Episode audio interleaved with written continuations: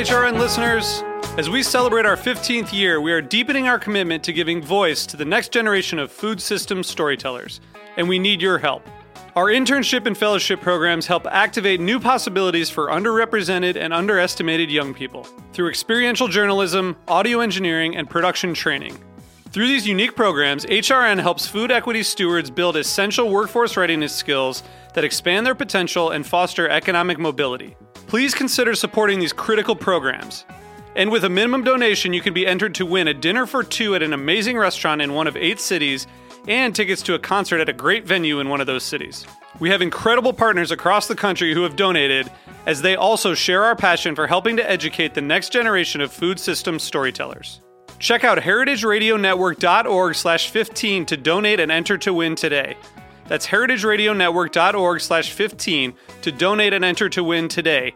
And make sure you donate before March 31st. Thank you. Today's program is brought to you by Heritage Foods USA, the nation's largest distributor of heritage breed pigs and turkeys. For more information, visit heritagefoodsusa.com. Hi, this is Joe Campanelli, the host of In the Drink. You're listening to Heritage Radio Network, broadcasting live from Bushwick, Brooklyn.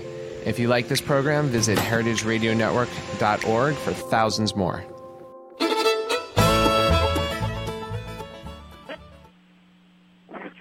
Hello, Greenhorns. This is Severin, and this is Greenhorns Radio. As I'm sure you have figured out, it's a radio show about young farmers for young farmers. Uh, pursuing the continuing horizon of our knowledge. Uh, today is a great day because we're talking about flowers with Hedda Bro- Brorstrom, uh, who is the owner and farmer and flower grower at Full Bloom Flower in Graton, California.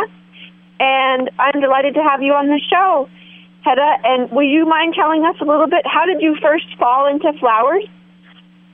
Thanks, Severin, for having me. Um, my background in flowers just started recently, but I think I've always really loved flowers. My one of my chores growing up was to go out in the yard and find flowers and make arrangements for the house.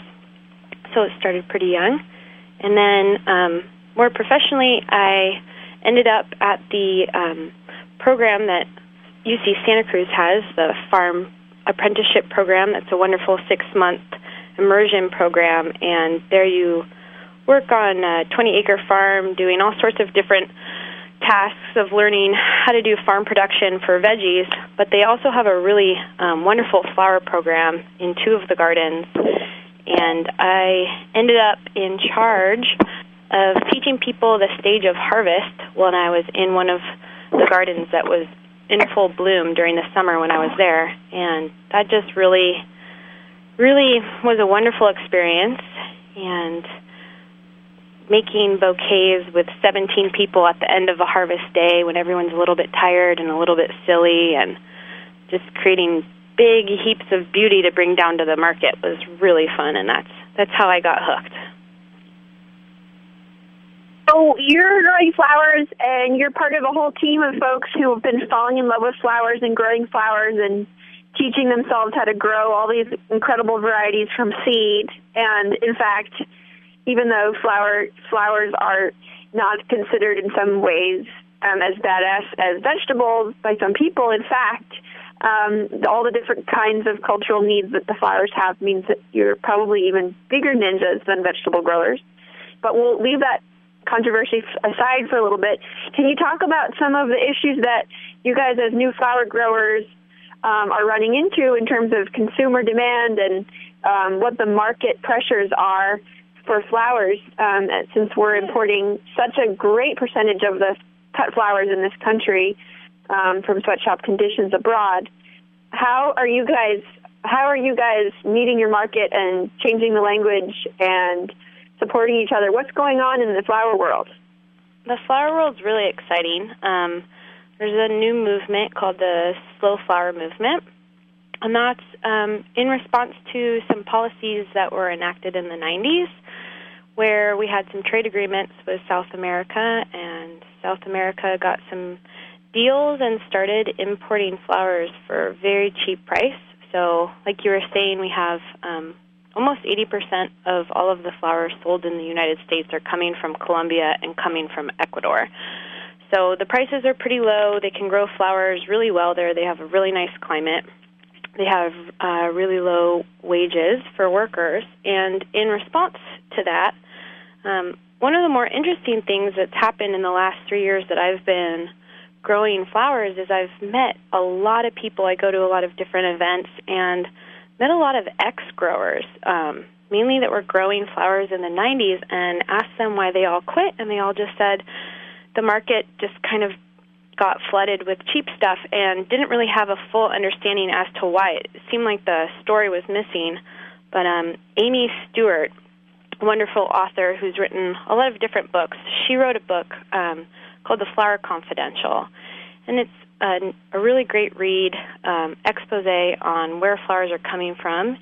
And there are quite a number of us growing growing contingency of flower growers, even just in Sonoma County. And um, part of part of banding together has been one of the best things of having the farm. So about hmm, not too many months ago, starting in May, I hosted the first flower farmer um, collective group at my house, and there were probably just five of us, and we all grow cut flowers, and we all grow them a little bit differently for different markets. But it's a chance for us to get together and visit each other's farms once a month, be inspired by each other, talk shop, because a lot of the other meetings that are happening, which are wonderful, don't focus on flowers and there's so many varieties that you grow if you um, want to really have a, a diverse bouquet. So it's really wonderful that um, in the last meeting we had 19 people. So it's it's growing, and that's wonderful.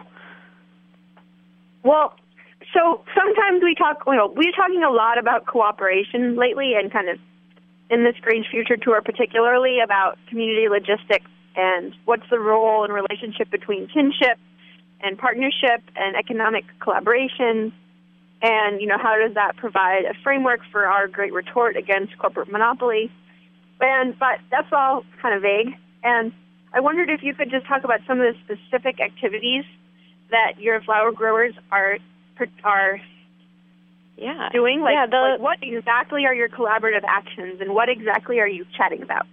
Yeah. So the the last meeting we had was about crop planning and sharing what our plans are for the next year. And we have some florists in the group, so we were having direct feedback as to what people really want grown for them, so that we can provide that, so that they're not having to drive all the way down to San Francisco Flower Mart past our farms to pick up flowers for you know more expensive price. Um, so that's one of the efforts was just crop planning and trying to figure out if we can diversify within our small farms to grow different perennials in particular so that maybe I'm a specialist in hydrangeas and someone else is a specialist in roses and that way we're not not having too much competition in terms of uh, diversity grown.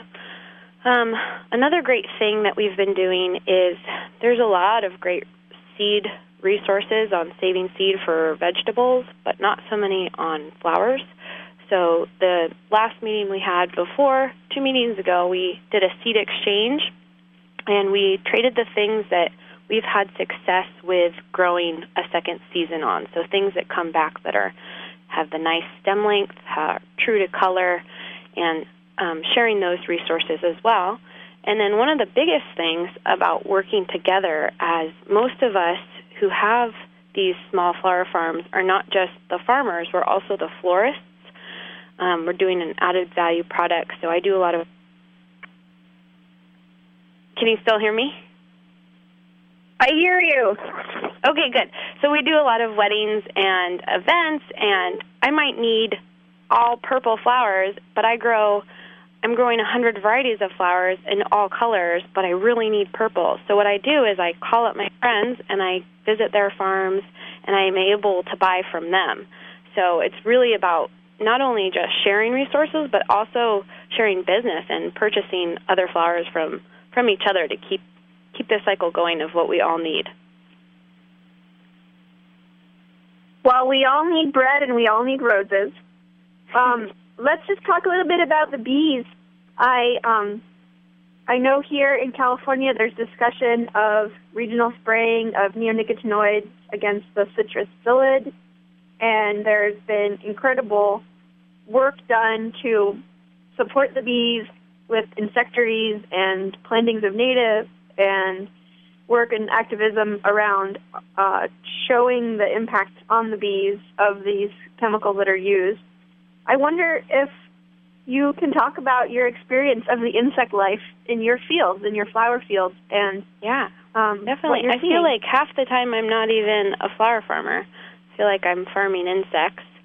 It's incredible, and the height of the season is is mid August through the beginning of September. But um, one of the things I never quite realized before, I'd always done urban agriculture, so there's always bees and a lot of a lot of invertebrates that you play with, but there's nothing quite like having a solid half acre of flowers as a host. So watching the season progress and having different insects come in throughout the season is incredible. And then realizing the insects are there in the height of the summer, and then you get the birds that come in after that.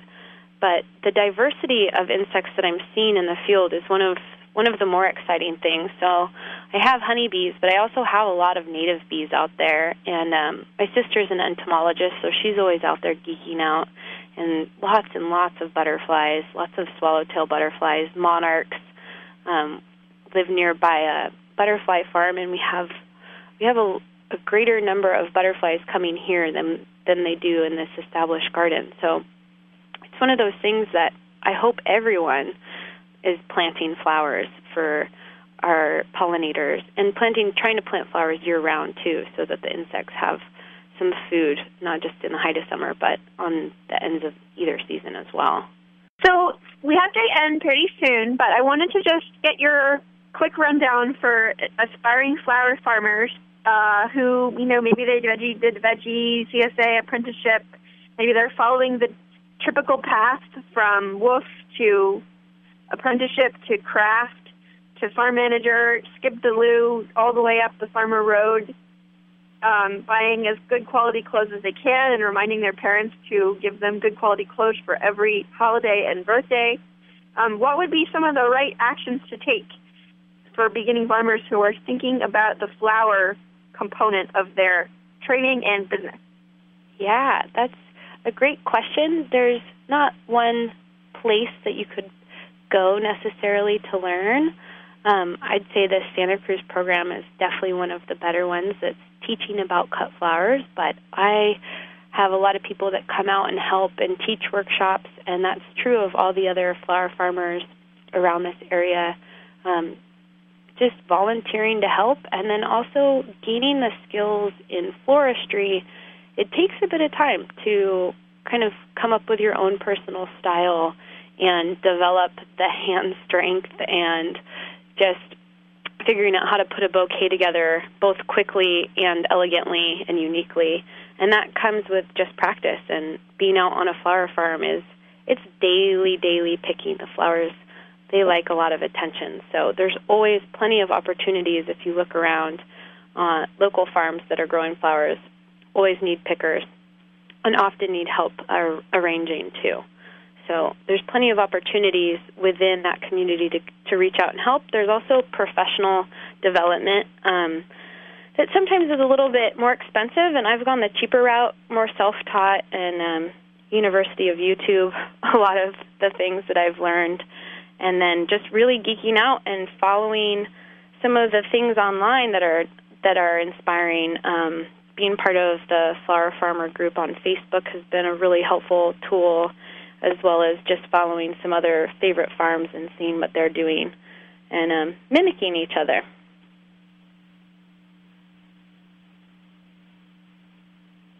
It's pretty wonderful to notice that this is happening in all different corners of the country, and also a lot of fun teams where, you know, one partner is growing the flowers and the other partner is growing the vegetables, and um, has their own little areas, and it can get along peacefully as a result. Yeah. Yeah, it's really nice uh, to see diversified farms having flowers too at their booth. I think it brings in it's a celebration and that's the best part about being a flower farmer is you get to be part of people's special celebrations. You get to play Cupid and I think when a farm decides to start growing flowers, they immediately are happier themselves out in the field and their customers are happier coming to their booths and seeing flowers and um, having a chance, even if it's just something like a simple bouquet of zinnias or sunflowers, that can really add value to a, a farm stand. Bring some flowers to your table today. Feel like a bee. I want to make this moment uh, count by announcing a couple upcoming Greenhorns events. Um, Grange Future, our tour continues. We are visiting our 12th Grange in Yolo County with a seed swap and panel about the history of cooperation in Capay Valley uh, by Paul Muller, about the community logistics and process and activism of the Fiber Shed project um, with Rebecca Burgess, who's been rebuilding fiber shed relationships, supply chain, and now building mills, wool mill and cotton mill in California to rebuild the local fiber production market and um, culture. And also Neil Thapar, who is lead attorney of the Save Seed Sharing Campaign, which is a campaign uh, organized by a bunch of different partners working to inform citizens and enact, and enact appropriate uh, regulations around seeds. This is in response to a couple of shutdowns of seed libraries in Minnesota, Wisconsin, Pennsylvania, and Maryland, um, where the 2004 seed law was applied in closing down citizens sharing seeds. So, what? Um, how can we understand the work of rebuilding regional seed resiliency and these many new seed companies who are really focused on adaptive uh, seeds that are adapted to those regions? Um, what's the role for home gardeners and small farmers who are breeding seeds, saving seeds, sharing seeds, um, and what are our rights and responsibilities as seed stewards and seed keepers outside the commodity framework? Um, and how can our laws reflect those best practices? Uh, so this is the kinds of conversations that we're having. Also, a seed swap that's at the Yolo Grange um, in Guinda, uh, in coalition with the uh, Yolo Farmers Guild, and it starts at 5 p.m. All information is on grangefuture.org. Um, and then we have another Grange Future event on the 20th, uh, the 20th of March in San Luis Obispo, and then the 21st in Ojai, California. Um, we'll also be, as I mentioned, at Eco Farm doing the Beginning Farmer Mixer. And then March 17th and 18th is a doubleheader film series and panel events talking about land transition at the Brower Center in Berkeley. So if you're in the Bay Area, come join us 17th and 18th of March. Movies include Hanna Ranch and Brookford Almanac, and we have wonderful speakers as well. So that's my announcements. Any announcements from you before we sign off?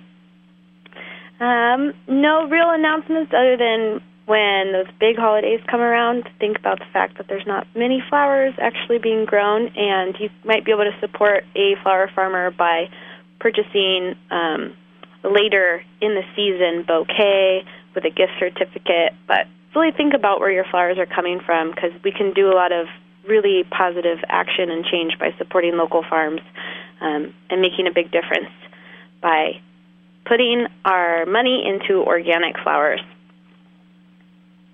You heard it here first. Put your money where your mouth is and also where your nose is. bye bye, everyone, and thank you so much, Hedda, for joining. Thank you so much, Severin. Thanks for all your work you do. All the best. Bye bye. Bye. Thanks for listening to this program on heritageradionetwork.org. You can find all of our archived programs on our website or as podcasts in the iTunes Store by searching Heritage Radio Network. You can like us on Facebook and follow us on Twitter at heritage underscore radio. You can email us questions anytime at info at heritageradionetwork.org. Heritage Radio Network is a 501c3 nonprofit. To donate and become a member, visit our website today. Thanks for listening.